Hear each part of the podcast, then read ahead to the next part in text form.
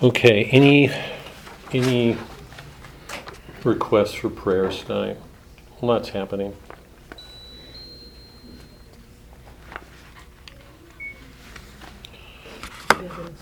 Yeah, I know, Rebecca.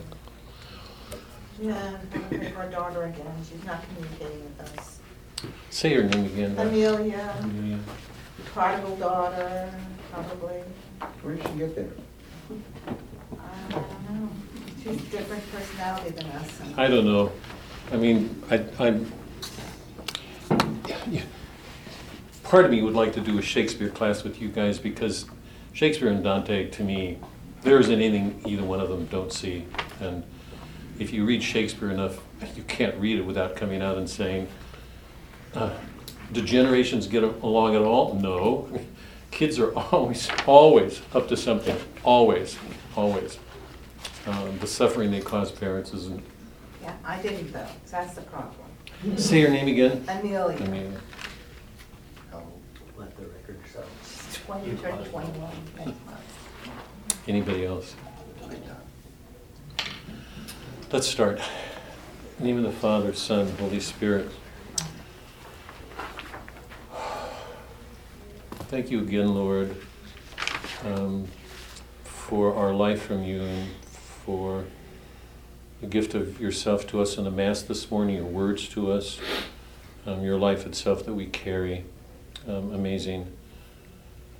Um, we are so competent, so capable, um, and we're so given to taking the world right in front of our eyes as all there is, um, even though everything that you tell us makes us aware there's something more that we don't see. In Lent, um, we've taken on ourselves a, um, a greater effort of doing penance, to um, do away with the worldliness, the attachments that we have to the world, strengthen us in those efforts particularly in small things. It's always easy to make excuses about small things um, without seeing the effect of it over time. Help us to make little efforts because we know, truly, when we look at it, that small things mean a lot. So strengthen us in our efforts to do little things, not in our pride to dismiss them like they're not great enough. Help us to do little things, um, knowing we get better when we do help all of us. Um, ask for a blessing for the work we're doing here as a group. Um, help our minds to take strength from what we're learning, our hearts and our faith um, to be strengthened by all that our minds bring to it, so that our faith deepens, so that we can bring you um, more to what we do. Faith takes us to things that aren't immediately in front of us we know them, they're there, um, harder to see, um, strengthen us in our movement in faith to you. Help us to do this, please. Ask for a blessing on Amelia, of that young woman's heart and mind. Um, surround her with your protection, watch over her, um, more especially. Um, um watch over Valerie and Chester um, let their hearts quiet trust. Help us all to remember that when we have struggles and things look dark, bad things may happen. They always do. They always do. Our trust is um, that when they do, it'll be an occasion for us to grow in our faith, to know that you are always there, bringing something good out of them. Kay Lane's story that we just read, Joseph and his brother's story, and we will come to Christ. Every time there are awful, awful betrayals where the world looks bleak and dark, something great comes out of it. Every time we suffer, we learn to see the world differently. It's like we've been reborn. We have a spiritual sight that we didn't before. Help us all to grow in that spiritual sight um, through the rest of this Lenten season. Ask a blessing on Sue and um, Bev in their recoveries for Madison and Tracy. Um, watch over that girl and and um, the two adoptive parents who are uh, making arrangements now. Let it let it go through. Um, give them all strength for what's ahead of them. We ask a blessing on Marcy too, with her neck.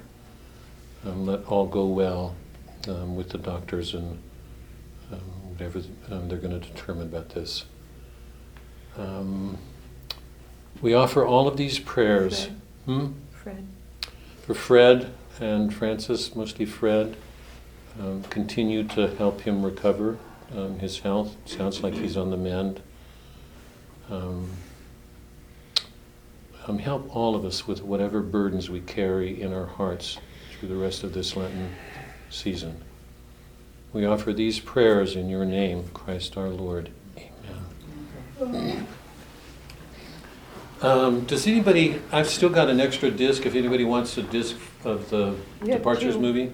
Here, two. There's another one over there. I've got an extra movie, I mean, an extra disc, if anybody's, if anybody wants one. Okay, pull out, um, Donne. Do you have a, cop- do you have the poetry? Can you look for supernatural love? Donne. Charles, John Donne? Just don't have any of my Maybe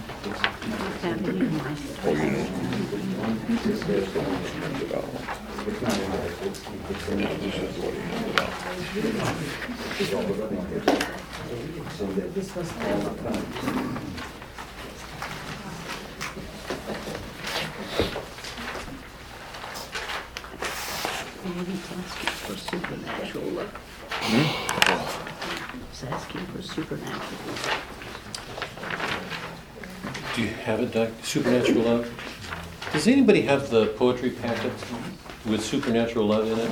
We had it, we, do you have it, Mark, do you? Oh, great. You are good, once in a while.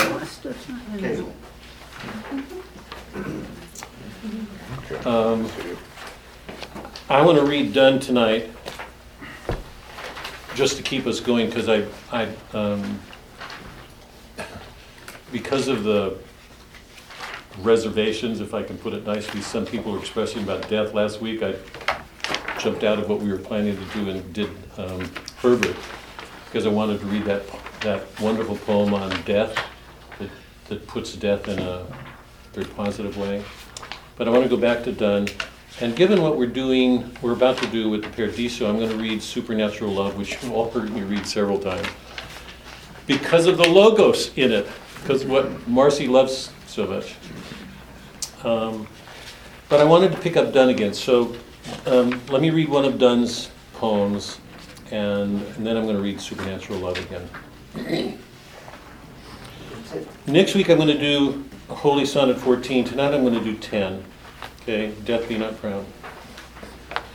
Now let me just, this won't mean much to you. This is not a literature course, so I don't want to go into this in any kind of depth. But remember that the traditional, the traditional um, rhythmic line of English is called iambic.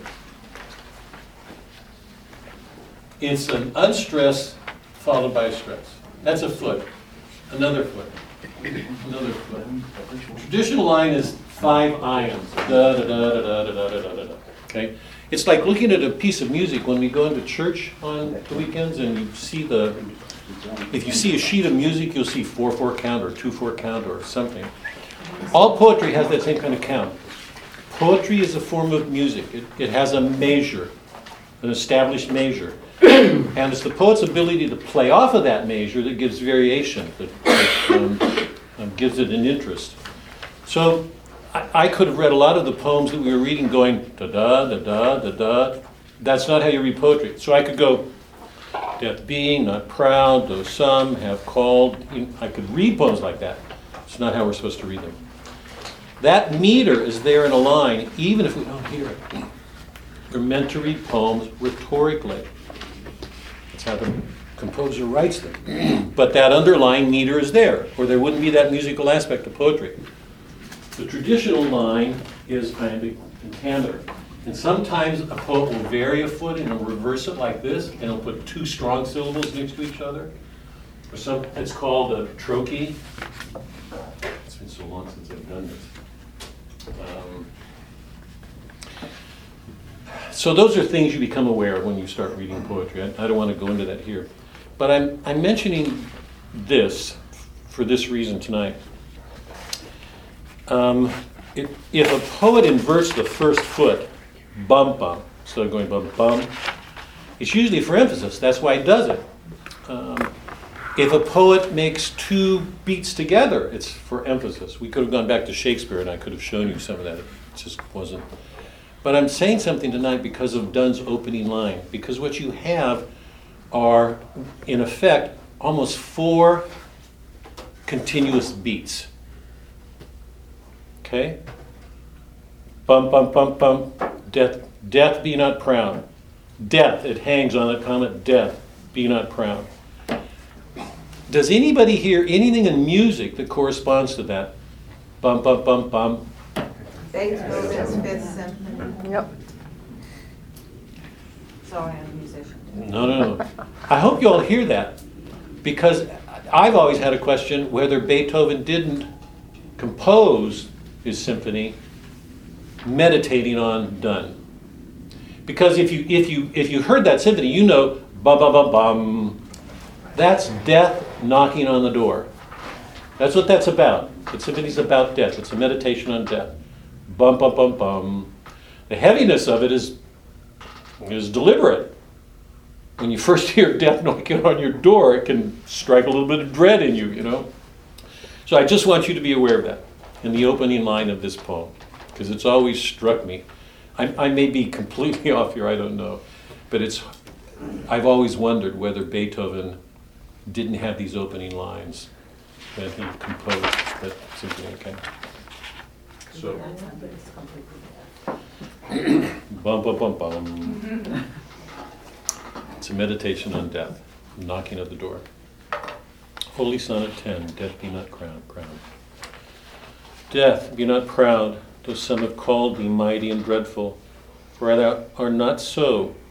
For those whom thou thinkest thou dost overthrow, die not, poor death, nor yet canst thou kill me. From rest and sleep, which but thy pictures be, much pleasure, then from thee much more must flow, and soonest our best men with thee do go, rest of their bones and soul's delivery. Thou art slave to fate, chance, kings, and desperate men, and doth with poison, war, and sickness dwell, and poppy or charms can make us sleep as well and better than thy stroke. Why swellest thou then? One short sleep past, we wake eternally, and death shall be no more. Death, thou shalt die.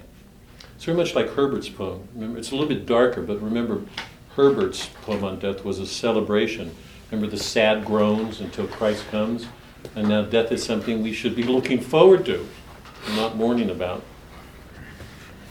okay, if you have supernatural, pull it out. Otherwise, just listen. If you don't have it, just. The reason I'm going back to this tonight is because we're about to enter. Um, the, the only way to put this is we're about to enter in the Divine Comedy the outskirts of heaven. And in one sense, we're already there. It's going to seem like we're not. Dante's going to go into the heavens, he's going to go to the moon, and then Mercury and Venus and all the other planets. Um, but we'll see in a minute, it, it, um, if there's any confusion about it, that there shouldn't be. Dante's entering a different dimension of time and space from than what we know. He's going to be experiencing things with his reason, but he's going to be learning to see things in faith because of what's happened to him that changes everything he does. Okay? Um, I wanted to go back to this poem just to pick up this notion of the logos, because you know we've we've um, been tossing it around a lot, particularly since one of the parishioners asked me to define it um, adamantly. Um, remember that what the logos means in practical terms is there is God made the universe. There is nothing, nothing in the created world that does not mark his presence. Nothing. So, whatever intelligibility anything has, a flower, um, a sea anemone, a tree, an animal, a human, it does not matter. There is nothing in humor that in, in nature that does not have intelligibility. If everything in nature is intelligible, and it is, has a meaning, can be analyzed, we can see some, some order to it. What does that say about the creator who made them? Everything in nature is intelligible, so is the creator, okay? Um, infinitely um, meaningful.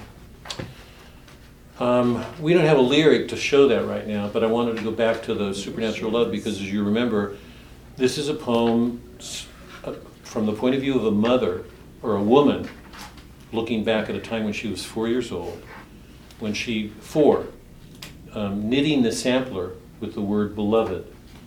And she pricks her finger. Um, her, her father is at the dictionary looking up the word, the word carnation because he's, he's curious that she is so fascinated by that word. She loves the word carnation, apparently. So he goes to the dictionary like a scholar, so like an academic. He goes to the dictionary expecting to get the meaning to it. The irony is that we know that, that the meaning of that word is so far beyond what the dictionary will give him. But he's, he's an intellect, he's a modern intellectual in his head. Um, goes there. She pricks her finger, and he, he goes to her and she cries out, Daddy, Daddy. And that's the poem, I mean, that's the plot. But part of the interest is that um, there's nothing in this poem, nothing in the poem that doesn't speak. The thread, the needle, the blood, the flower, the word off the page, everything's speaking. It's another way of saying everything in the world speaks, we don't hear it. Dante's world, I mean, oh, one of the reasons I love that movie, the remember the Departures, is that stone scene when what's his Daigo gives the girl, his wife, sorry, the, his wife, the woman, that stone, and said before before there was writing, people used to pass stones to each other to express what they felt. All of nature speaks. We don't hear very well. I think women are a little bit better at it than men because women work with plants and gardens, and I think they tend to be a little bit closer to nature than we are. Um, animals. So everything in this poem speaks. Just a couple of things, and because I don't want to. I don't want to go into it afterwards. I want to get to Dante, but um, listen to the language. She's sewing a sampler, beloved, straight from Paul, from Paul's letters. The, the room is described in terms of a tomb, looking down hallways. So there's a sense of depth. It's almost as if the whole episode, the word palimpsest, you guys know that word palimpsest? It's like a script placed over another script. This poem is like a palimpsest over the Bible. It's as if the Bible is showing through it. Because everything that's said in the poem is expressing something from the Bible. Beloved, the needle, the nails of the cross, there will be allusions to that. Even the word carnation, the French for it, will have meanings that point to the cross. Clue, faith, nails. So the, the, the words in the poem are rich with meaning. The, the logos permeates the whole thing. At the end, when she says, Daddy, Daddy, Christ's words from the cross. you know, she's been pricked. So what the poem is about is, is this little girl pricking herself, the way that happens every day all, all across the world. How many people see in a moment the significance of that, the relationship between that kind of thing and what happened in Calvary? So she's showing us in this very ordinary scene that looks as if nothing's happening, that as a matter of fact, it's relating us back to the cross. Everything that's going on takes us there. So the Logos, there's no way to read this poem and not feel its presence everywhere. Okay? And the last thing, if, if those of you who've read my note on it, I passed it out, I think, a year ago when I gave you. I, I, I believe that, that one of the reasons this poem is so profound for Schnackenberg, the woman, the poet who wrote this poem, is back, because I, I believe it's about a moment when she was a child when um, her calling came to her. That her, that her calling as a poet, goes back to that moment. That she realized there were blossoms, germs, that words lived, and it was going to be her life to give herself to that work. So, one additional theme that you wouldn't get on the surface of it, I, I believe, is there is that I think this is the beginning of her calling as a poet. Okay? The word carnation, incarnate, to embody, to give a word, to make it flesh. That's what she spent her whole life doing. Okay? Supernatural love. My father at the dictionary stand touches the page to fully understand the lamplit answer, tilting in his hand, his slowly scanning, magnifying lens, a blurry, glistening circle he suspends above the word carnation. Then he bends so near his eyes are magnified and blurred, one finger on the miniature word, as if he touched a single key and heard a distant, plucked, infinitesimal string. In quotes, the obligation due to everything that's smaller than the universe.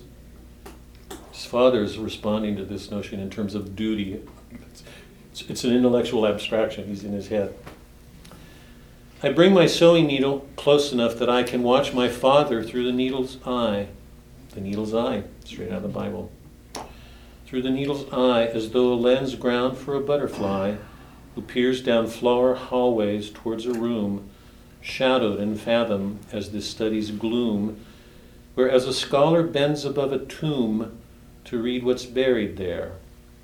He bends to pore over the Latin blossom. I am four. I spill my pins and needles on the floor, trying to stitch beloved, X by X. My dangerous bright needle's point connects myself, illiterate to this perfect text I cannot read. My father puzzles why it is my habit to identify carnations as Christ's flowers, knowing I can give no explanation but because. Word roots blossom in speechless messages the way the thread behind my sampler does, where flowing each X I awkward move my needle through the word, whose root is love. He reads, the pink variety of clove, carnatio, the Latin meaning flesh, as if the bud's essential oils brush Christ's fragrance through the room, the iron fresh odor carnations have floats up to me, a drifted secret, bitter ecstasy the stems squeak in my scissors, as if the stems, the scissors, are speaking to her. Child, it's me. He turns the page to clove and reads aloud the clove, a spice dried from a flower. But I hope you see the con- he's in his head. He's reading these, you know, these letters on it in a dictionary. Clove, the French for carnation. Then twice, as if he hasn't understood, he reads from the French for clou, meaning a nail. He gazes motionless, meaning a nail. The incarnation blossoms, flesh and nail. I twist my threads like stems into a knot and smooth, beloved, but my needle caught within the threads, thy blood so dearly bought. The needle strikes my finger to the bone. I lift my hand, it is myself I've sown the flesh laid bare, the threads of blood my own. I lift my hand in startled agony and call upon his name, Daddy, Daddy. My father's hand touches the injury as lightly as he touched the page before, where incarnations bloom from roots that bore the flowers I called Christ's when I was four. I love that poem. It's Mark's turn. Huh? Oh, sorry. You don't get it. You're right. No, you, uh, you do. I know you do. Um, it's a good poem to go over. I mean, uh, I, if you don't have a copy, does anybody not have a copy? Because I'll make some more. I'll, I'll, I'll bring some next week, Mary. It's a poem you should read because there's not a line in it that doesn't mean more than it seems. All, the imagery, the, the way think, blossom is a verb. You know, the tomb, the, the pricking her finger. Um, every one of those things means something. So it's like the Windhover. Remember the bird that, that catches the wind, and in that moment, Hopkins sees um, an analogy between what's going on with a bird in that in that moment of mastery when he stops. It's the same sort of thing with the girl pricking her finger. We're supposed to see that in that moment she is immediately related to Christ. E- Even the father, being in his head, doesn't, doesn't see it, or probably doesn't see it. Um, it's a beautiful poem. It's a, it's a wonderful illustration of the way the Logos, the, the, word, is present everywhere. The, the trouble, the trouble, um, we hear these the parables, you know, in our in our readings often in, in Scripture on the weekends or during the week if we go.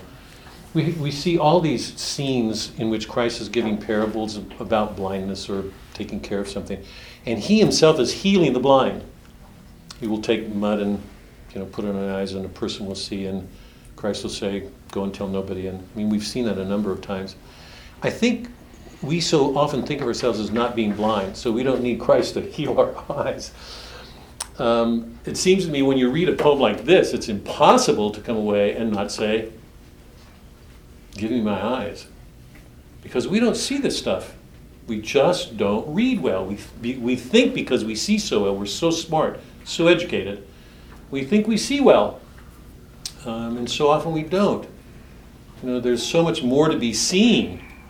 And that's where we're going in the Paradiso, because what Dante's showing us is what happens once faith begins to enter a person's life, how it changes the way he sees, what, what's, what's suddenly going to become visible to him. It's going to happen, okay? Okay. Well, Yeah. when you say when Dante sees that faith becomes in his life in the Paradiso, is that implying that in purgatory, faith wasn't there? Or that Wow. you, you gain faith, or I'm, I'm just, I don't Wow. understand the transition. Yeah, yeah, yeah. That's a. That's a simple question. Huh? That's a simple question. That was, that's one of yours, that's one of yours. Yeah. I I think- have it right here. In ter- I think in terms of the allegory, we're, we're meant to understand. By the way, just faith is implicit in the whole journey. Because we know from the beginning, Mary went to Lucia, she went to Beatrice, you know. So faith is active even if it doesn't take a visible part in the plot. But in terms of the plot and its surface, it doesn't have anything to do with what's going on because Virgil's Dante's guide. And what, what we experience as we go through the first two canticles, Hell and Purgatorio, is everything the, the best that a virtuous reason can do. And that's a good. But I just, I, I, I'm going to come to that in a second. I can't stress that enough. I, I feel so deeply about this. If, if we don't feel that virtue is the, Virgil is the very best that reason can do, and that he is a really good man, even though he's going to go back to hell, if we don't feel that he's an extraordinary, Dante, my master, my father, my guide, Dante would never have got there. We, it's just crucial to see that. Beatrice is going to pick him up, but he would never have got to that point without Virgil. So it's absolutely crucial to see faith isn't active and at work in the story, it's, it's implied in the background. But the most important thing for us to see is what's at work is reason doing the very best it can to help a person learn to see his faults and begin to overcome them. Hell, purgatory. Because what happens at this point, where we're about to pick up, is Beatrice is going to bring a different kind of sight. It's still going to answer reason because we never lose it. It's, a, it's God's natural gift to us. It will just become richer and richer and richer as we go forward because of what faith brings to it. It's really interesting because most of what Beatrice will do with Dante on the way up will use reason. She's going to be explaining at every moment, she's going to be explaining something that we can understand with our powers of reason. But we know at every point that she, she's showing Dante something that Virgil could never have shown her. Actually, actually, I have a question about that. Yeah. There's no need for faith in this book at all. Because faith is what? Believing in what you don't know. In the story, he is in hell, he is in purgatory, he is in heaven. He knows at that point in time where he's at. He doesn't need faith. It's in front of him. I mean, it's, it's, he's living it. You have faith when you don't know and you still believe. See, I, I, you know, So, I so thought you were just gonna- from the concept of the story, he doesn't need faith at that point because he's already there. Okay, let me just, you started by saying, I've got a question. I didn't hear a question, I hear an assertion. Does he need part. faith? D- Is faith present in the book? Is, is faith needed by Dante in the book? Can anybody answer that, quick? I want to, I want to go on because most of this is good. But anybody want to take a stab at that? Would he have been there if he didn't have faith? But once he gets there, he doesn't need it. He's already, I mean, he's living it, so you don't have to believe anything that's right in He's front of you. living it. I think, Faith it- is about that- believing when you don't know. I think faith is indwelled with reason, and so it doesn't come out explicitly. Let me go back and try to offer just a couple of quick thoughts, quick. One, Mark, is um, your definition of faith isn't the church's definition or Dante's. Faith isn't belief in something you don't know. That's not the church's definition. Faith is a certain, an absolutely certain knowledge of the substance of things as they are. So the church believes that faith is a form of knowledge, that we know the substance of things. We'll get to the definition in a minute. The whole work implies it, and I think Dante would be the first to say and understand. I don't think the modern world understands it at all, but to use your reason, it's almost. I, wait, I want to make. I'm going to. I'm going to use this flippantly. Make a place for it for a moment. Using reason is an act of faith. Now, I'm being flippant because I don't mean that literally in the context in which we're talking about. Because we look at faith as something greater than reason. It helps us to see eternal things, okay, that we know are there, even if we can't see them. Um, but everything about the everything about the story implies a faith, as I just tried to suggest a minute ago. Nothing goes on that doesn't start from a supernatural order. Um, but the interesting thing to, to, to try to answer Mark's question more directly, I think most of us know people who didn't have a faith, who come to the faith by a love of truth. Their love of truth can be so great that as they pursue it, they see that it leads to something beyond. So Dante is in that position. I mean, he Virgil's coming to help him. He, remember, it starts. It starts sort of. You can say it, it assumes of act of faith. Dante wants to go up to God on that mountain. That's you can call that. A, you can say it's it's reason working. I, I don't want to quibble. I don't want to argue about this. It's you can say it's reason. He wants to go to the truth. You can say it's faith. He wants to go to God. You, you know, Dante doesn't clarify. it. What we know is that there is this longing for something more, this deep longing. It's enough for him to push up that mountain, and he immediately finds out he can't do it and it's pushed back. So what happens is reason is allegorically, reason is sent to him to help make clear what reason can about sin and purgatory. So, what in terms of the allegory, what Dante is showing us is that reason is sufficient to deal with false weaknesses. You don't, you don't need to be a Christian to see faults and sins. Right, so that's my whole point about people, you know, before Christ and after Christ. How about all the good Jewish people? Right. What happened to them? Wait on that, because, yeah, we're gonna get, that's, it. I mean, you're going to, you've got, you got more in your mind than what you're saying, wait on that. But, to- but to pick it up, I mean, um, Mallory's saying it just in another way, but everybody in the ancient world before Christ had, a s- had a sense of a law, that there was something you shouldn't do, and when you did, you broke a law, you committed a crime. You didn't need Christ to tell you that, the pagans knew it. There has forever been a sense that virtue required that we not do something that informed the pagan world. That if, if you're going to be able to do something good, it meant you had not to do some things. And when you did, you committed a crime. People were hung, people were executed before Christ came along. We're all aware of that. Um, what Dante is showing us here, this is where we're going, is that that reason is active. It's, it, it's in Virgil, we have an image in Dante's allegory of the maturity of it, the very best that natural reason can do. That's what Virgil images. And I just, I can't stress that it's not enough. It's, it's enough to show us allegorically hell, the worst sins about ourselves. The pagans knew all this stuff. and purgatory, that there are ways to correct our sins. We know from the allegory that nobody would be in purgatory without the help of God. That's buried. Um, so Dante's asking us to make subtle distinctions here, but but at least at this point, the, the only point I want to make is that we're about to enter a world um, that we're to understand directly involves faith as it brings a greater power to reason in what reason can do. It's the best way I can put it, okay? Hold on, let's just give us time here. Let's, let's get into some of this. A quick, a quick review.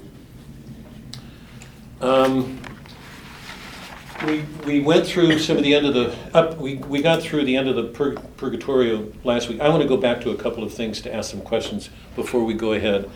Um, but I want to try to do this quickly because I really want to read the opening passages of the Paradiso. Um,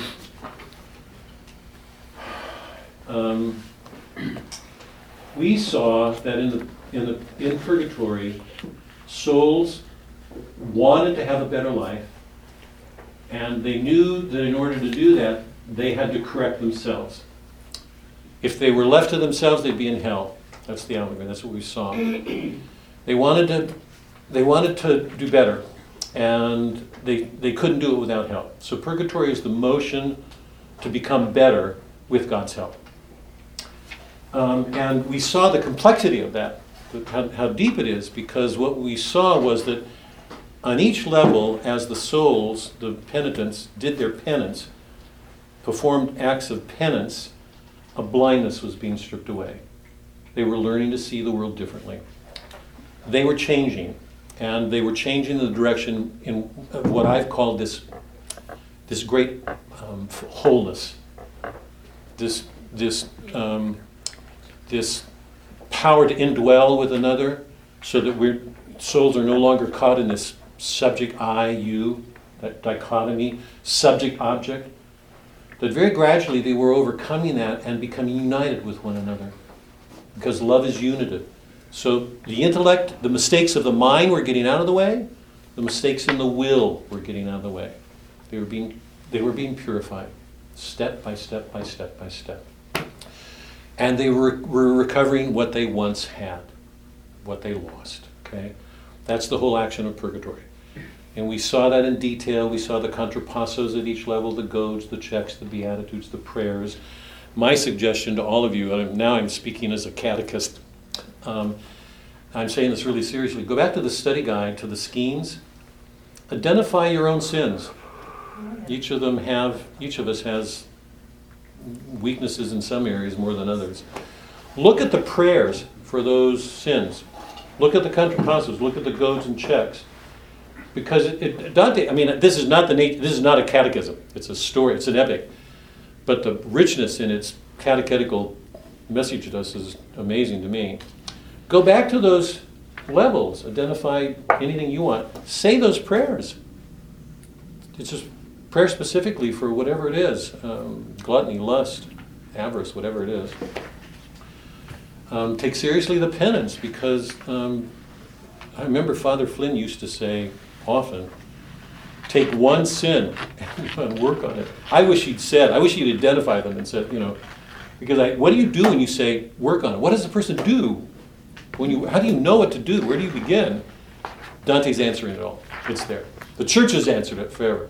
This is the church. So, anyway, we've come to the end, and I want to look at three things that we touched on briefly, but we've got to look at them a little bit more closely. So, I want to take a few minutes. Um,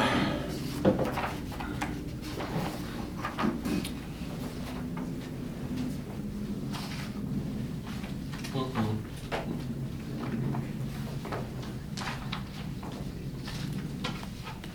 Oh, gosh.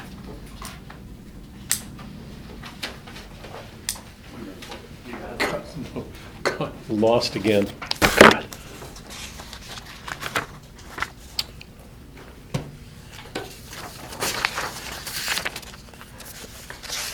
Give me a second here.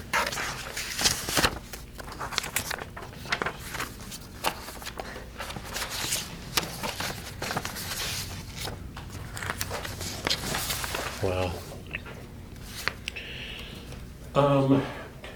let's go back to, let's go back to Purgatory, the end of it. I want to pick up a, a couple of passages with, um, with Virgil.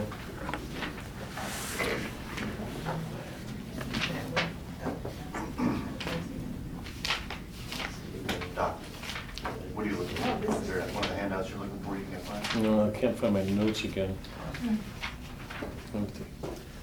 Here on page 351.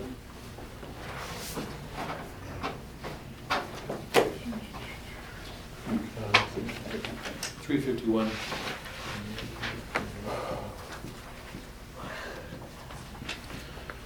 Dante spent the night with Virgil and Statius sleeping on the ledge of the lustful, separating them from paradise, Eden, the earthly paradise. He has the dream of um, Leah and Rachel, remember, the active and contemplative life. They complement each other. But it, the, the church's teaching, and I think Dante's orthodox in this sense, is that the active life supports the contemplative. The contemplative is higher. To contemplate God is higher than being active in the world. It relates one more immediately with God. He has that dream. It's an appropriate um, one because it, it brings together the, the two activities of the soul that are most important for us the work we do in the world, the way we contemplate God. Um, when the sun rises, Dante and Virgil and Statius ascend and they come out onto the earthly paradise. So the, the, the, the whole discipline of purgatory is over. On page 351. You know how you now have seen my son, the temporal and the eternal fire. You reached the place where my discernment now has reached an end. I led you here with skill and intellect. From here on, let your pleasure be your guide. This is St. Augustine. Love and do what you will. You remember we had that passage earlier where somebody had a question too. Um, the soul doesn't need any urging from God. When, when that discipline is over, the very nature of the soul, because God made every human being to be free. Absolutely. When the soul is complete in love, it doesn't need Him. Whatever He does will be in conformity. He'll be one with God. He, he will be free. Whatever He chooses to do then will be good. There'll be nothing He can do against Himself that will do evil. You know, his, He's been purified. Um, from now on, let your pleasure be your guide. The narrow ways, the steep are far below. Behold the sun shining upon your brow. This is a moment of reawakening. The sun is an image of it. The sun's rising. Dante's rising into a new life. Till those lovely eyes rejoicing come, which tearful once urged me to come to you, you may sit here or wander as you please. Expect no longer words or signs from me. Now is your will upright, wholeness and free, wholesome and free, and not to heed its pleasure would be wrong. Let your will do as it pleases. No constraints, no fetters, no laws, you're whole. It's important to see this right now because in a minute he's going to be taken apart by Beatrice. So everything looks really good right now. And Virgil says, I crown and mitre you, Lord of yourself. Now go on over um, to the point where on page 365, remember the Beatrician pageant has been approaching Dante. Matilda, this beautiful lady, graciously receives him. And the pageant comes up, um, and the pageant is an image of the Mass.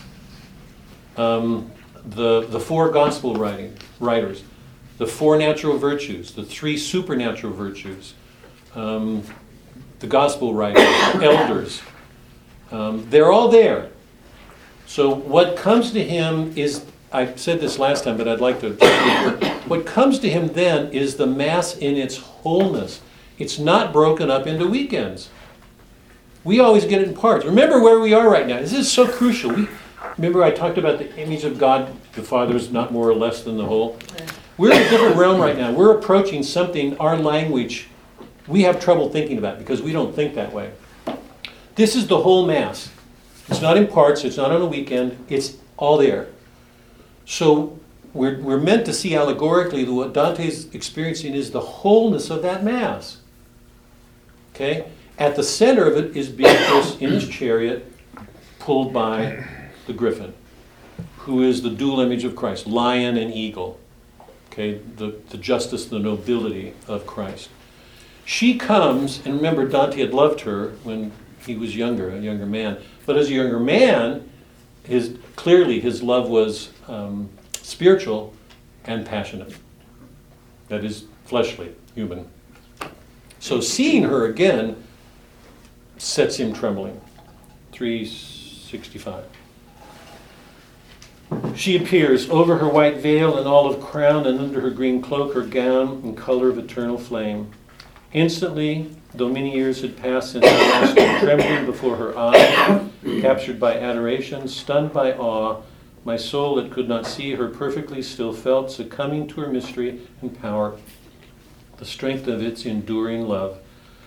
No sooner were my eyes struck by the force of the high, piercing virtue I had known before I quit my boyhood years than I turned to the left with all the confidence that makes a child run to its mother's arms when he's frightened or needs comforting, to say to Virgil, Not one drop of blood is left inside my veins that does not throb. this is interesting. In modern terms, it would be he's turning to express his feelings. This is how I feel. As if that's important anymore. I hope everybody sees the irony because it's, you know, when ordeals go on on TV, the journalists will always go, How did that make you feel? And feelings are important. I don't want to, I don't want to debunk them here, but it's really comic because what he wants to do is let Virgil know how he feels at this moment. Not one drop of blood is left inside my veins that does not throb. I recognize signs of the ancient flame, but Virgil was not there. We found ourselves without Virgil's sweet father, Virgil to whom, for my salvation, I gave up my soul. This is when Beatrice will start taking him apart. I, I, I I think I've already talked about this, yeah? I gave you my, but let me ask, I think I did, let me ask it again. What's the significance of this moment? Allegorically, what are we supposed to see? Beatrice is going to take Dante apart. Virgil has brought him this far. This is his father, his master. It's a man he loves deeply. He turns for consolation. Virgil's gone. Allegorically, what's the importance of this moment? I'm stressing this because I think this is absolutely crucial for what we're about to do when we enter the heavens. Your intellect will only get you so far. Hmm? Your intellect will only get you so far. It's not the intellect. It's not, the intellect is good.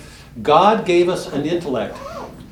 It's, it, it's not, Dante's not going to lose it. Neither is Beatrice. The, the reason is a gift from God. That's not what's going on. Re, reason's going to be alive through our whole journey. How could it not be? It was a gift from God. What, how are we to understand this moment and what it means for reason?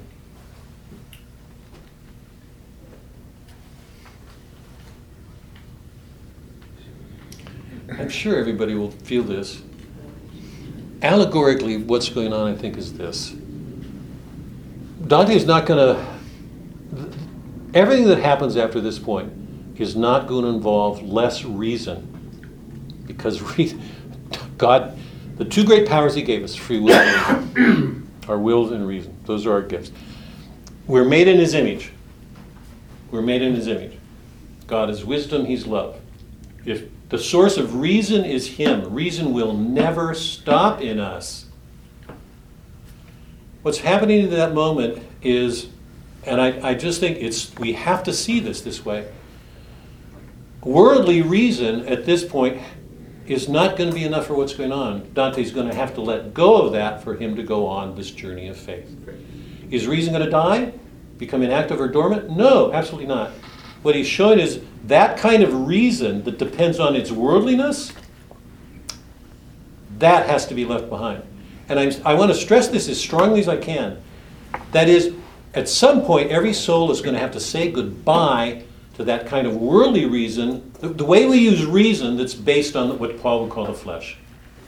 The arguments we get into, the habit of self justifying, the way we see the world through those eyes, that kind of reason has got to be left behind in order to continue the journey. Is, is reason not going to be involved? Absolutely, it will be. But it will be infused by faith and it will see things differently.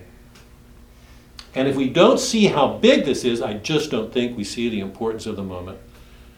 I myself love Virgil. I think we're meant to love this man. Dante's done everything he can to attach us to this man. He's a good man. If we don't see that, we don't understand the significance of this moment. Because at this moment, to go on, he has to put that away. Think about what's going on here. He's like a child in front of Beatrice. If, and Virgil just said, I crown and miter you. So the kind of, remember that line that Dante uses when he's talking with that poet on the, um, earlier? Um, when he's des- describing poetry. Um, God, I love it. Just know, on page 330, he's talking with Bonagiunta, um, a poet, and the poet is complimenting Dante because of his own poetic style. And he says, But tell me, do I not see standing near him who brought forth the new poems that begin, ladies who have intelligence of love? That to me is that's the opening line of the Nu- uh, Vita Nuovich, the poem you have in the back of your book. Um, I said to him, I am one who, when love inspires me, takes careful note and then gives form to what he dictates in my heart. Ladies who have intelligence of love. Let me put it this way What's the difference between an intellect that's working without love and an intellect, an intellect that's working that's centered in love? Are they going to see the world the same way? Will they? No, one's going to be self-justifying, argumentative, finding fault, you know, lust, gluttony. I mean, watch those play out in the way a person uses his mind. Okay, free the person of those things, and let him be in love. What was it? What will his intellect do then? Will it stop? Absolutely not. Absolutely not. In fact, if anything, the world's going to grow more in wonders. But so long as the person is trapped in that kind of intellect, that person's back on that threat. It's not taking that's the step we're about to take. So that line, ladies who have intelligence of love, what does it mean for a man or a woman to have an intellect centered in love? Look at Christ, look at Mary, look at Paul, look at the saints. Watch their minds. They're not argumentative, they're not justifying, they're not tearing down. Iago's line, those of you who are here, Iago, I'm nothing if I'm not critical. God, I love that line. It's stunning. I'm nothing if I'm not. He has no being if he can't be critical of everything. And that means destructive. Mm-hmm. Christ doesn't not make judgments. Christ makes judgments all the time. But he does it in love. I mean, his the, the source him is he is the truth. He is the embodiment. The, You know. So what's happening at this moment when Dante turns to Virgil, and then he's going to have to deal with Beatrice, is for him to continue on the a life of faith as a Catholic doesn't mean the intellect will become dormant or go to sleep. It means the whole character of the intellect will change because its root is in love, not everything worldly, because we, we are about ready to leave that behind. So this, we just, so this moment, allegorically, in terms of the book, is crucial. If Dante's showing us an image of the soul moving back to God, and faith and reason are at stake here, what we do with our intellects, with our faith, this is an absolutely cru- this is a, a, a, a a turning moment.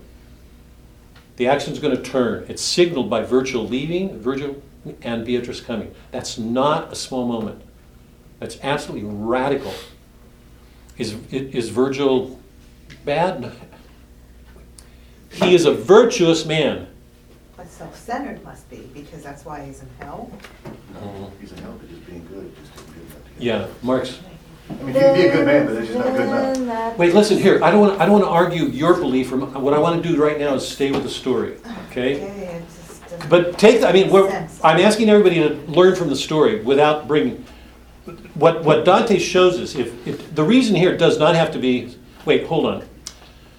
What's the definition of virtue? According to Virgil. This is so crucial to our faith. The Protestant mind has got it black white. You leave this world, you're here. Black white, it's there. That's not what Dante's showing us right now. What's the nature of the reason used by a virtuous person? if virtue means, go back to the ancient virtues, justice, prudence, fortitude. Mercy? No, no, no.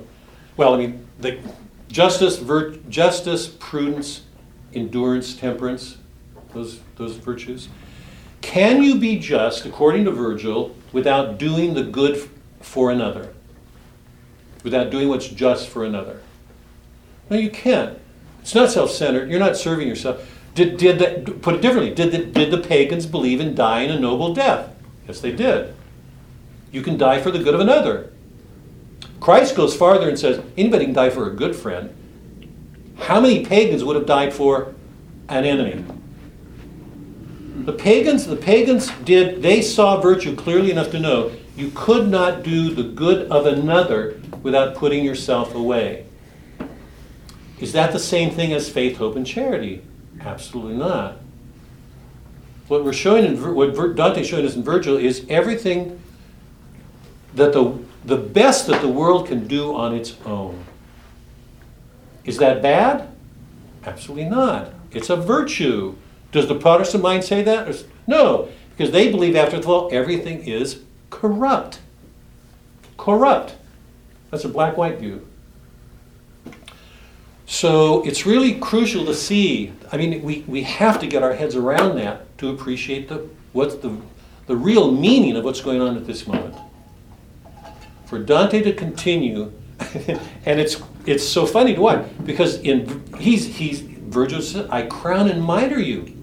You're a man. Do whatever you want." Beatrice comes up. He's like a little kid getting a scolding from a mother because he's entering onto something that goes so far beyond the way we use reason in this world. Watch the way Mary does it, watch the way the saints do it, watch the way Christ does. You see reason taking a different character. Okay? So that's where we are here. So why Virgil? I think that's why. Now why Beatrice? Here's here's a major problem for the turn to Beatrice. I mean here she says, 366. I sense the real sternness. Wait, this is so, I, I love this scene.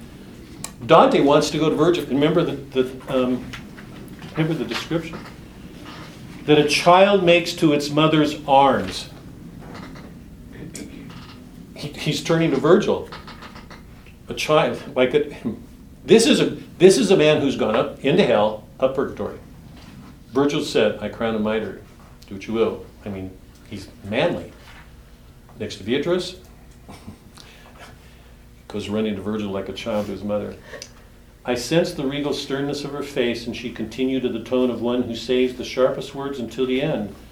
Yes, look at me. Yes, I am Be- Beatrice. So you at last have deigned to climb the mountain. Oh, so you thought well enough to come to us, did you? She's just scathing.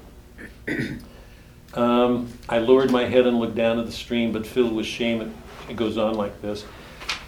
She just attacks him mercilessly. 368. I passed into my second age and changed my life for life, that man you see straight after others and abandoned me.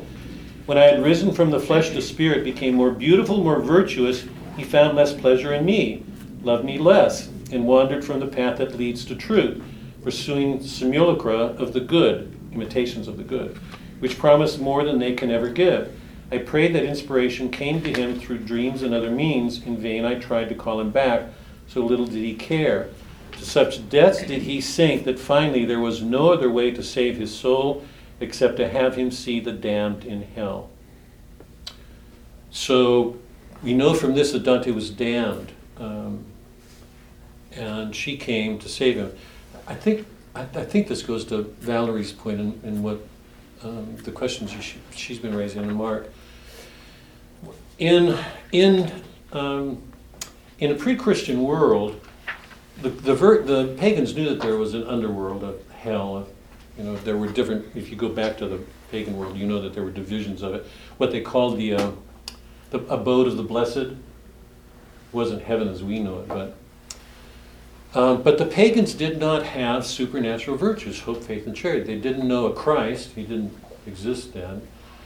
So there's a there's a human limit to what they can do. The the Jews put themselves under a law, even if they were good, and it raises a question: How much how much of something selfish can ever get taken care of by the law or a virtuous, even if you're a virtuous pagan, is there some residue of self? You know, it's just a, it's a dark area. What we do know is that they don't, they didn't have faith, hope, and charity. They didn't know of a blessedness that, that comes into our view with Christ. The transfiguration on the mount, the miracles, or the miracles, the healing, and all of that. What we know here is Dante's Catholic. He's in danger of being damned when the story starts. This had to happen. He had to. He had to be helped to see hell and purgatory because the danger was so grave. So, to, I mean, to all the questions that Valerie and Mark have been raising, uh, so there's an implied faith. There's a supernatural order going. There was in the pagan world. Those of you who've done the works, the Iliad, the Odyssey, you know that the gods are active. But this is a divine order of another order. It's Christ who came, a God who gave that kind of love. The pagans didn't know. So they, they wouldn't have known that kind of love and they wouldn't have known the blessedness that the Christian world knows. But here we know he was in dangers.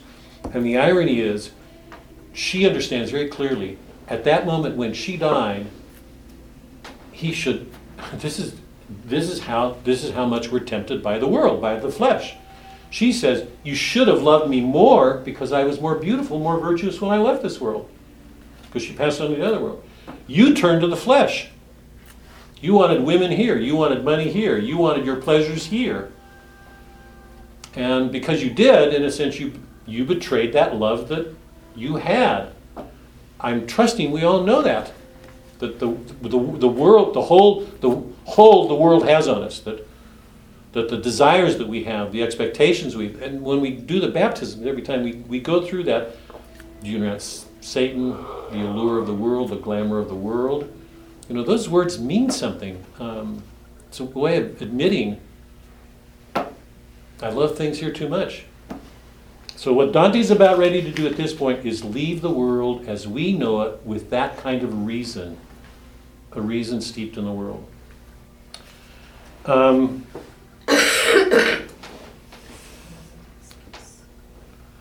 she takes him apart, page 370, 371.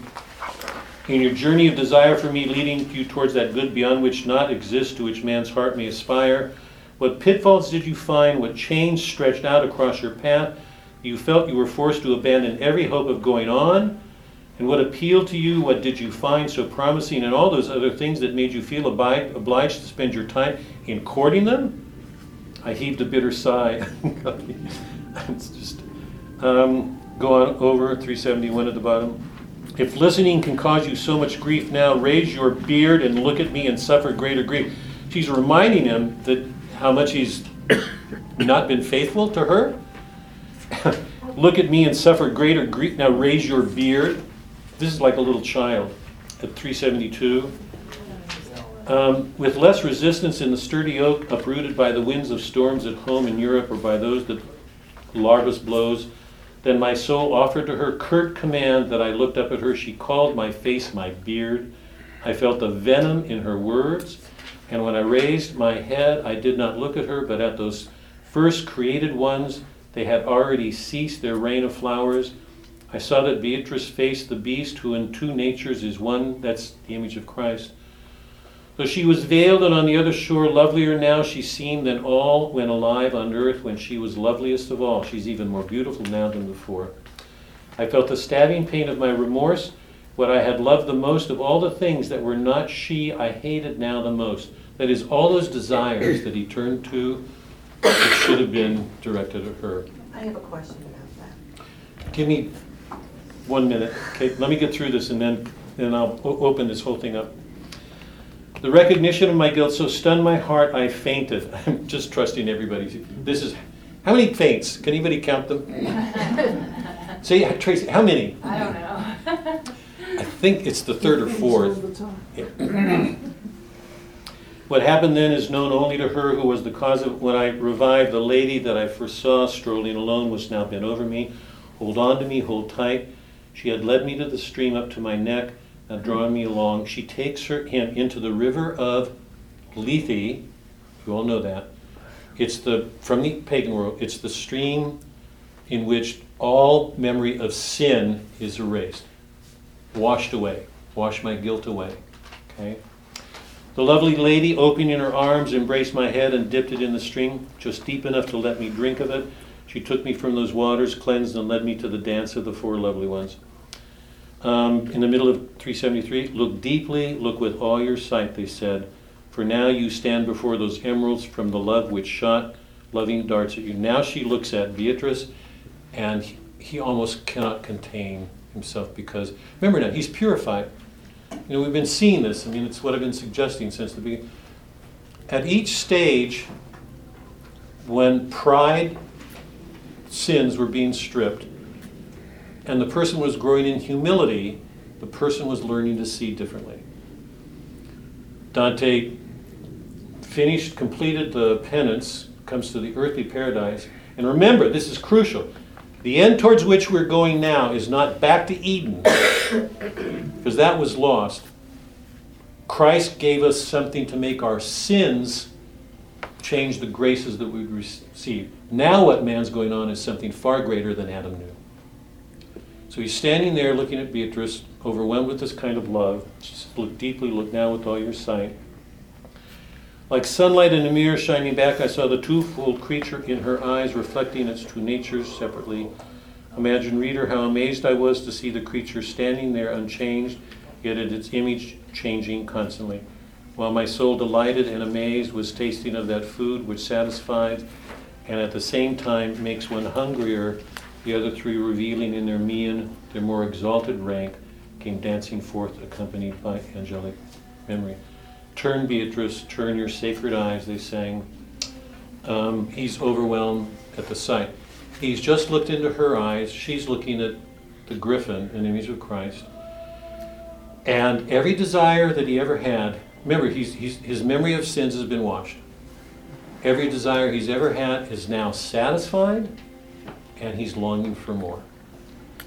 That's a foreshadowing of what's going to happen in heaven that in the presence of God, every desire for good that we ever had will be satisfied, and because that God is infinite, it will go on forever. I mean, that's that kind of paradox. So, the kind of wholeness that Dante is showing us right now is extraordinary. Now, uh, wait, hold on. My question at this point Dante just completed Purgatory. Virgil said, I crown and mitre. He turns for help when his knees start shaking because he sees Beatrice again, he's overwhelmed. He's not there, and Beatrice takes him apart.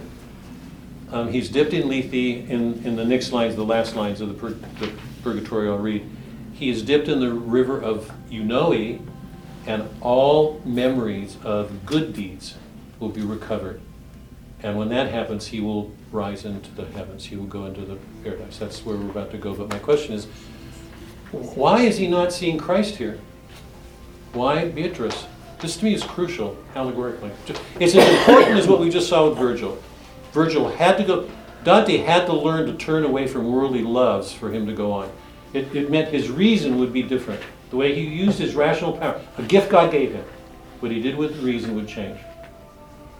But the question for me right now is he was just crowned and mitred. Um, she's looking at the griffin. He sees an image of Christ. Why is Christ not present at this moment for Dante? But hold on. I mean, I don't know if you're quite. But go ahead, Valerie. You had a question. I just don't understand why he's being admonished because she passed away and he went on with his life. And we were all taught, well, when someone dies, you can on with remarry. Yes, you can remarry, you can have uh, Right. Whatever. So why is, why are they making that a, a Good. bad thing? It's another way. I'm glad. Just why? I mean, this is all related to my question. Why? Why? What's going on with Beatrice here at this moment? Allegorically. If, let me put it. Wait. Hold on, wait. If, if we look at this as a spiritual journey, if you look at the mystics and read their stories, we can include this among those stories. But I'm going to even argue in a minute when we open the pages on the Paradiso. Dante may have had a mystical experience like the mystics, for him to see what he's doing. But that, um, yes or no, we don't know. This is a this is Dante's story of the journey of the soul returning to God after Christ. So these are crucial moments, and we've just seen allegorically, I think, the importance of what happens when Virgil leaves. Beatrice is here now. The question is, why? Why not Christ? Why is she here? Valerie's question is a good one. What's, what, what, how do we understand this moment? My question is, why Beatrice? Because there's nothing about, I mean, Virgil, famous poet, all the everybody he mentions is either a famous criminal or a famous somebody, and this is some chick he knew ten years earlier. I mean, so, I mean. Mark, listen to your why- own, listen to your own words, and it will give you the answer. God. Why, why- why Beatrice? Well, there's nothing, there's nothing, you know, Profound. profound about her. Yeah, yeah, I mean, it could have been anybody, and maybe it's just part of the Actually, that's a story, good, I'm so glad you put it that way. From what we know about Beatrice, what would any of you say? Because I've already said some things about it. It's just wonderful that you would put it that way. What, do- what, I mean, from what we do was know, can we answer it? Sorry? Maybe she was special. Maybe she what? Was special. How? Not didn't go to. She gotta have something. You're all saying it. Yes. Well, She So, was special to him, but after she passed away, she became less and he became more involved with the worldly things as opposed to the supernatural, or the spiritual things. what have I told you? What have I told you that uh, Dante, what's the whole point of La Vita Nuova, the new life, that poem written in honor of Beatrice? Was she a great poet? Was she a great vi- violist or basketball? Make it what you will. Was she great in any worldly terms? Did she have any great accomplishments? Women who have the intelligence of love. She was an image in Da- Dante's. Here's the background of La Vita She, she awakened an amazing love in Dante because he saw in her an image of the Trinity. Let me put this a little bit more. Can any of us go back? I know I can. Can any of us? Go, I, Sue, can any of us go back to moments when we were young, when something, in the world's terms, people would laugh at, but something happened that made a memory stick that, that awakened some sense that there was something there, and we could have never found, like the four-year-old girl, we could have never found words for it.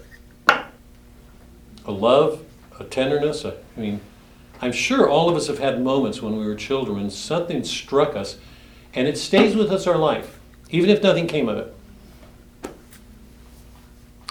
She's, she is an, Dante became aware of the Trinity through her. It was only because of her that he became, began to question these things and see.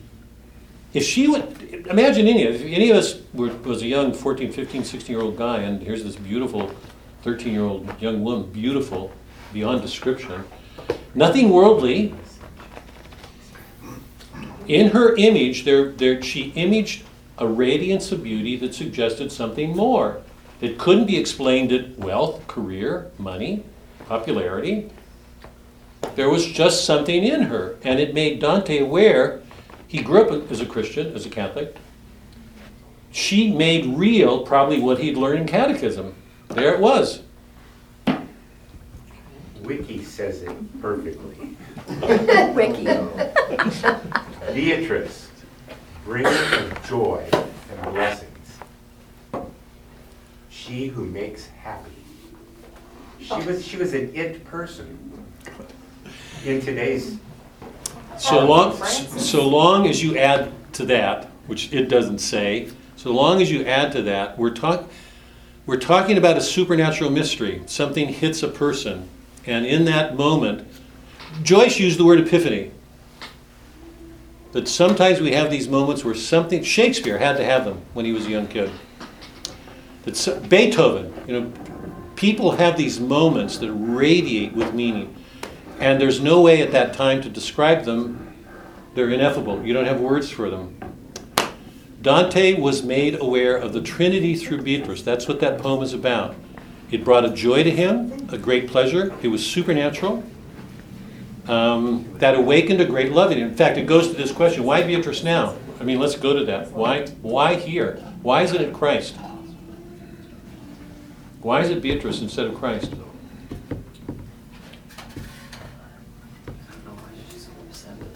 Yeah, I don't know why, because He made it, he, I mean, isn't it in the Bible where he made it, where when, when someone dies, that's, you have no more? I mean, Not- you answer that, is it in the Bible? You go find it in the Bible. No, no, no, no, no. I want to see that, because I'm, I'm not aware of Wasn't it. that part- Wasn't, no, I'm not trying to, trying to remember. Why Beatrice instead of Christ? Can anybody, Well, if what you said before about the poem that he wrote, which uh, gave her the image of the Trinity, I mean, then isn't that, then that's that, I guess now that's that picture he sees at this point in time, is the Trinity. say again, say, sorry. So like you're talking about in the poem, Mhm. that she was what, the representative of the Trinity, or gave him the vision of that? Right, That's what came to him. So at this point in time, after he's now left purgatory, that's the image of the place that he's going to. So now, and, and so since she was the image that took him there, this is kind of like the next, or the, now that he's in that realm, she would be the obvious one to take him on that journey to finish. Mhm. Yeah, she is a Christ, we have, it's important to see Beatrice as a Christ bearer. She will bear him too. I've struggled with this question. The only thing that I can come up with is this, and I, I think it's the soundest thing, and I think it's true to our religious life, and particularly as we live it, most of us. Because most of us go th- through our lives, I think, daily, carrying our sins, aware of them, grieving over them, being regretting them, and being glad for confession, and you know, our, our relationships with each other, the joy we look forward to in each other, things like that. I think if Beatrice made, and by hold on to this too, if Beatrice imaged the Trinity for him, this was not an abstraction. It's not a man looking in a dictionary and giving a definition. It's not that. He looked at this woman, this woman, and beheld in her a supernatural radiance. It was not an abstraction in his head. It wasn't an intellectual defining something, explaining it. It was an immediate experience, like a foreshadowing of, of the Trinity. He must have grown up as a kid hearing about the Trinity. You know, I mean, if you were in a world that didn't know it, you wouldn't quite see it that way. You might have a supernatural experience, but it wouldn't be in Trinitarian terms. He saw as a living thing that image, living, and he loved it. So she awakened in him a love, a joy, a promise. Um, so, two things I, I think to keep in mind here. One is she's already made clear. She made real for Dante something that wasn't just in his head, it was a living image of God. I- the human being made in God's image.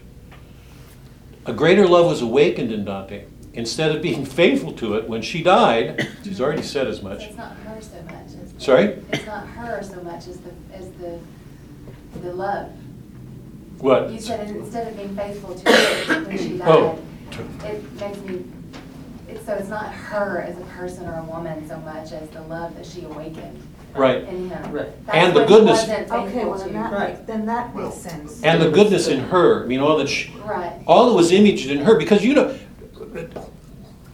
we fall in love with each other because we're images of God somehow. I mean, that awakens something in us. What other, love doesn't exist in a vacuum.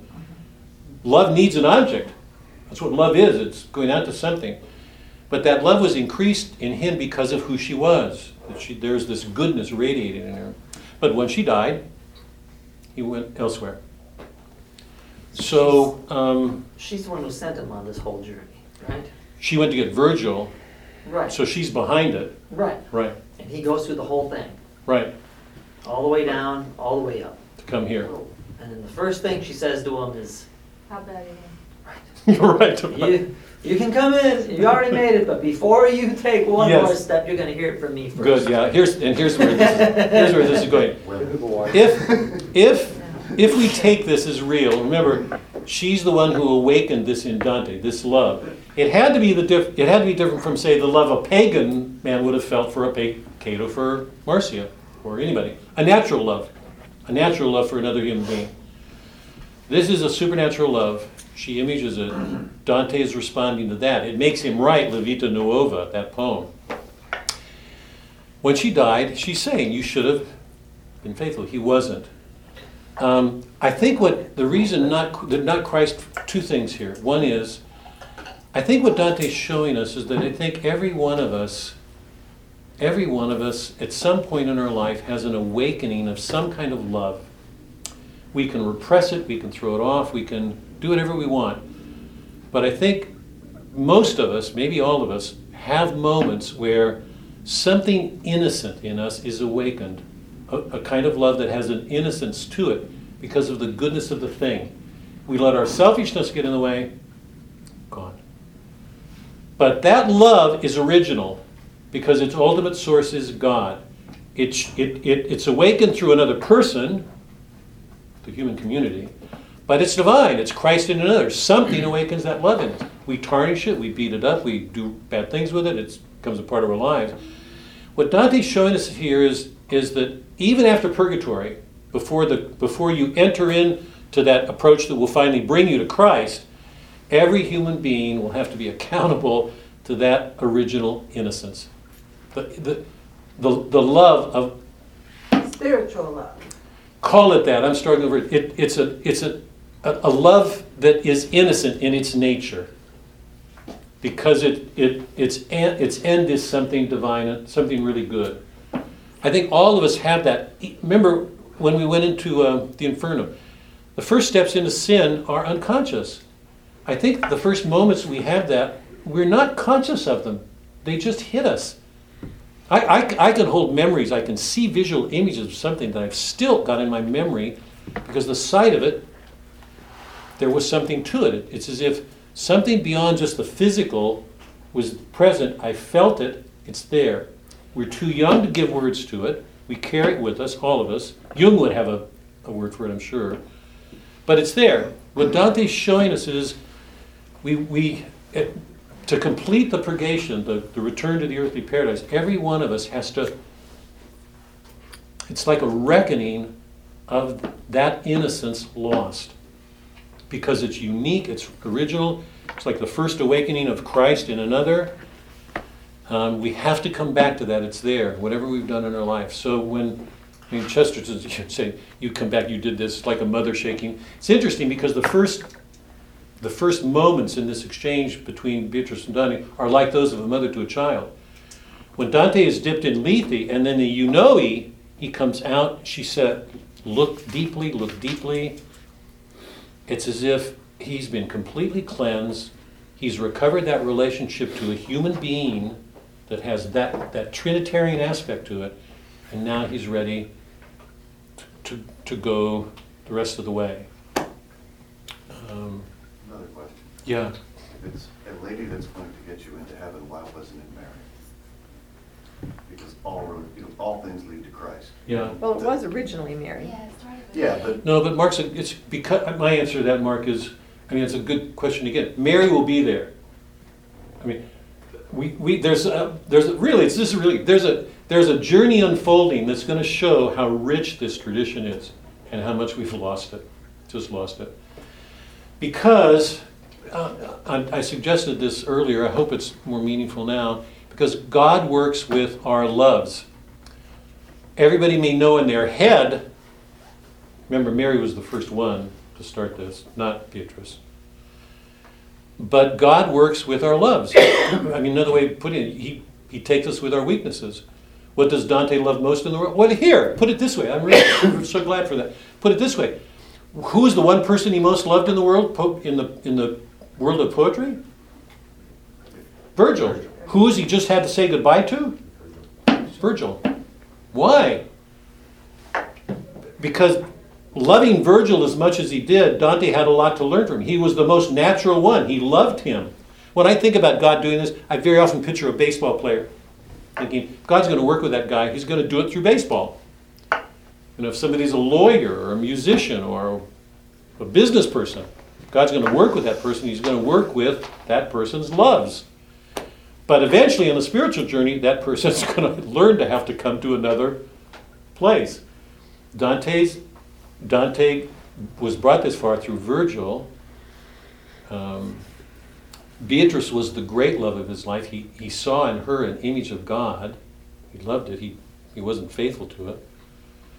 Um, now he's about ready to enter this, um, this richer world. So, um, Dante's allegorically Dante's working with his loves, the things that love most, because the intelligence of love, because it's in the it's in the mystery of love that God most does his work and where we need the greatest help.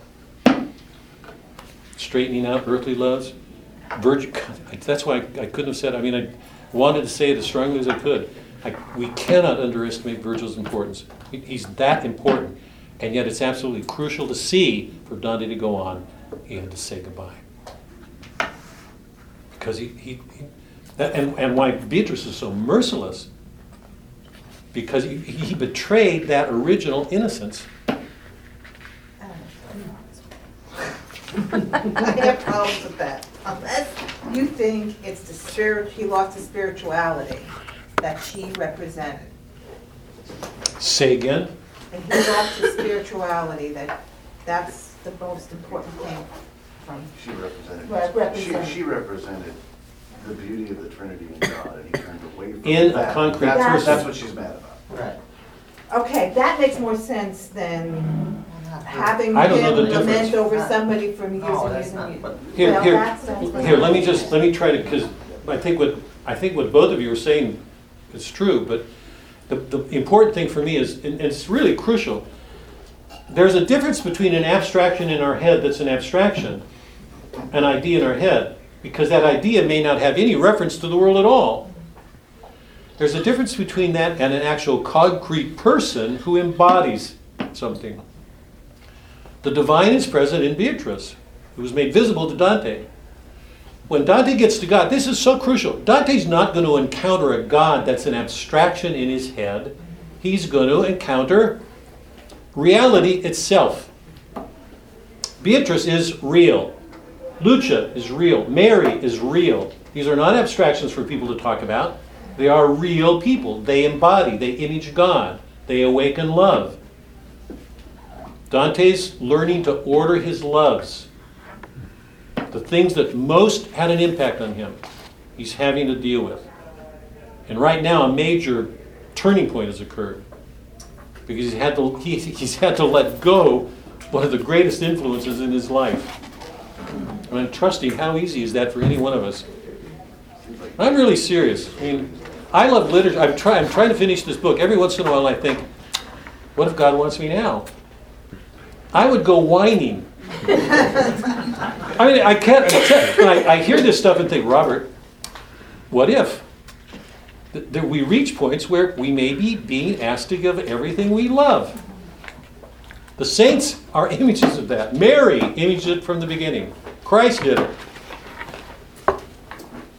I've lost. I, don't- where's my? Oh, here. Give me five more minutes. Turn to the last page of. Um, very quickly, before we look at the Paradiso. After Dante was bathed in Lethe, Beatrice presented a, a mask, a drama. It was the entire church history.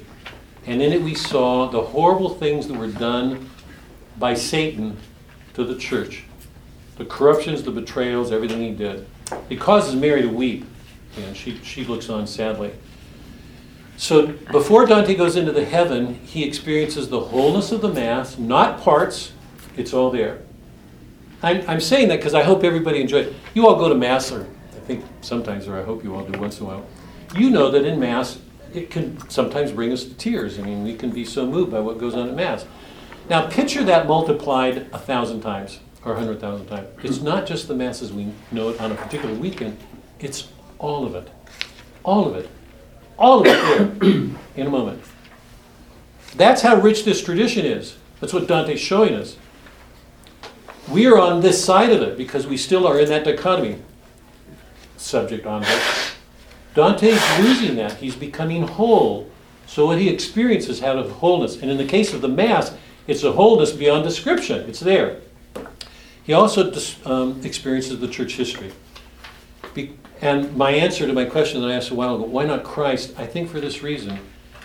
Because Dante doesn't, he, he's lost his sense, but he, this, this thing of the Logos, he doesn't see Christ in everything quite yet. When Beatrice gets through the journey, there's not going to be an aspect of this physical world, not the, the, the stars that the, the planets that are a distance from us. There's not going to be anything that doesn't reveal Christ. So he's about to step into a world that Virgil could have never shown him. The Logos, Christ, God, is going to be everywhere. So the wholeness that I've been talking about recovering is going to get larger and larger and larger and richer and richer. That's our faith. It's not a black white. There's this kind of richness that's beyond description. Okay? So he just had the Mass and he just saw church history. And then the Purgatorio ends this way 386. She asked the woman to um, bathe him in the rivers of Eunoe. She is she's sad because of the church history she's just watched. So Dante once again is continuing his critique of the church and the problems and corruptions. Beatrice says, Take him in. And gracious as she was without demur, submitting her own will to another's will. There it is. The importance of giving the will to another. Remember that line was in the Odysseus passage? That Odysseus wanted to reach that completeness on his own, and God wouldn't allow it. And it said he wouldn't according to another's will. So here's the variation of that phrase again. Then, gracious as she was without demur, submitting her own will to another's will. The importance of that line. Once this was made apparent by a sign, the lovely lady took me by the hand and said, Statius, you come too. They um, bathed him in the Eunoe. So in the in the Lethe, all memory of sin was erased. Now every memory of goodness is restored. He's ready to ascend into the heavens. From those holiest waters are returned to her reborn, a tree renewed in bloom with new bloom, newborn foliage, immaculate, immaculate, eager to rise now ready for the start. He has answered every penance. He has answered this, if I'm right in this, and I'm not sure that I am, he's answered this original love that was awakened by the holiness of another person. And now that person is the one who's going to take him. It begins on page 391.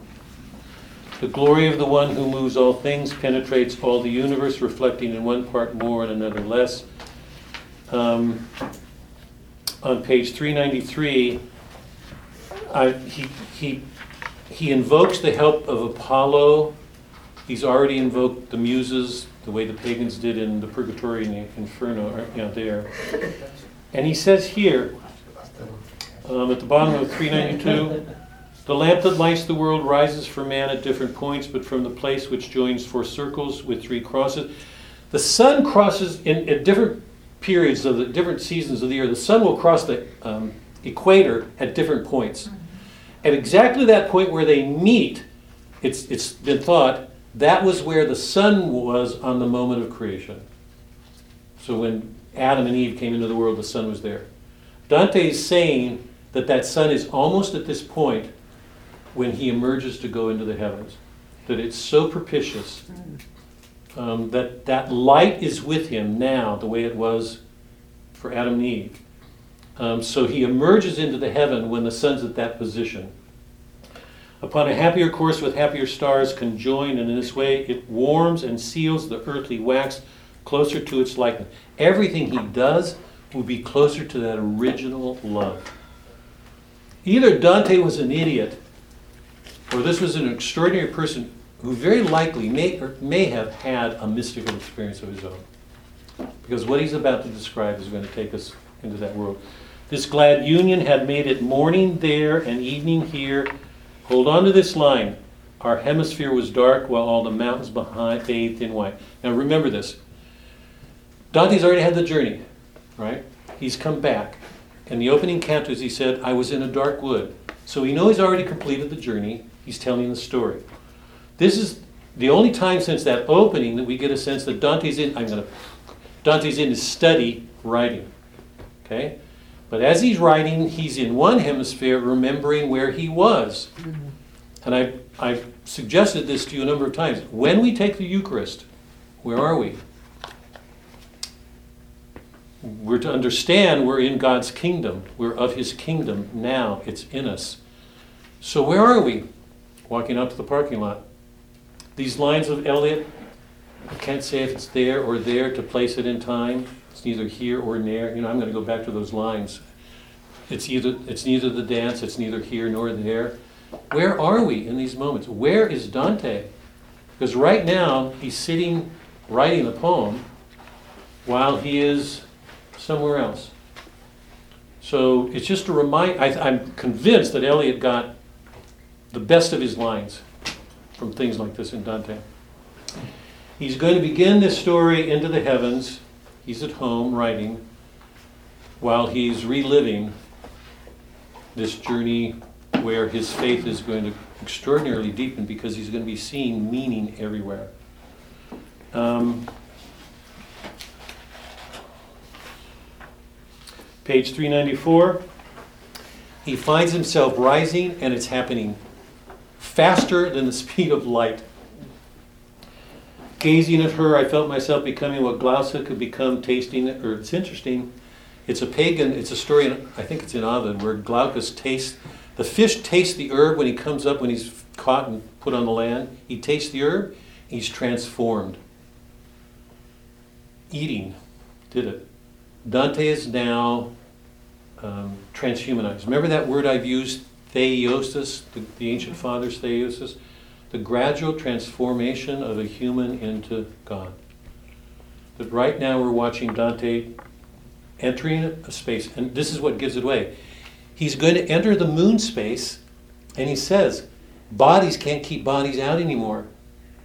He's entering, a, he's entering he's entered an area in which bodies can interdwell. Because what's the ultimate source of all things? The indwelling of the Trinity. So he himself is changing his nature, and that change is going to be reflected in everything that happens between him and Beatrice.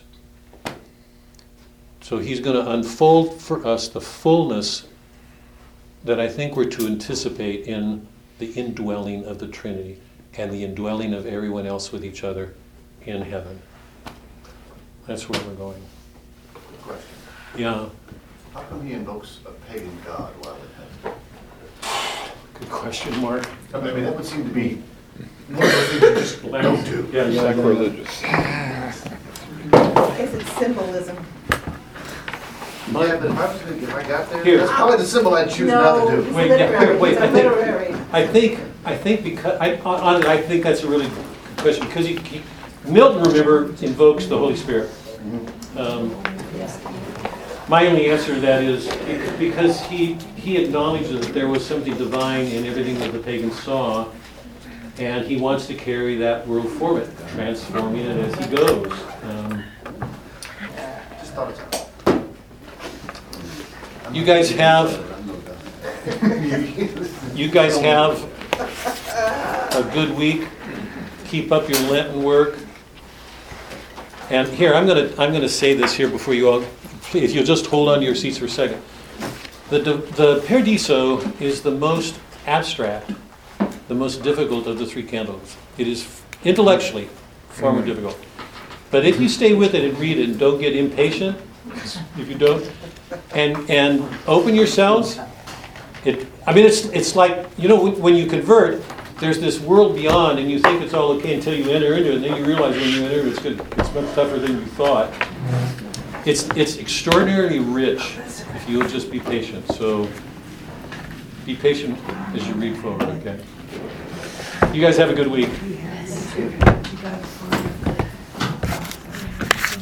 Right. Thank you.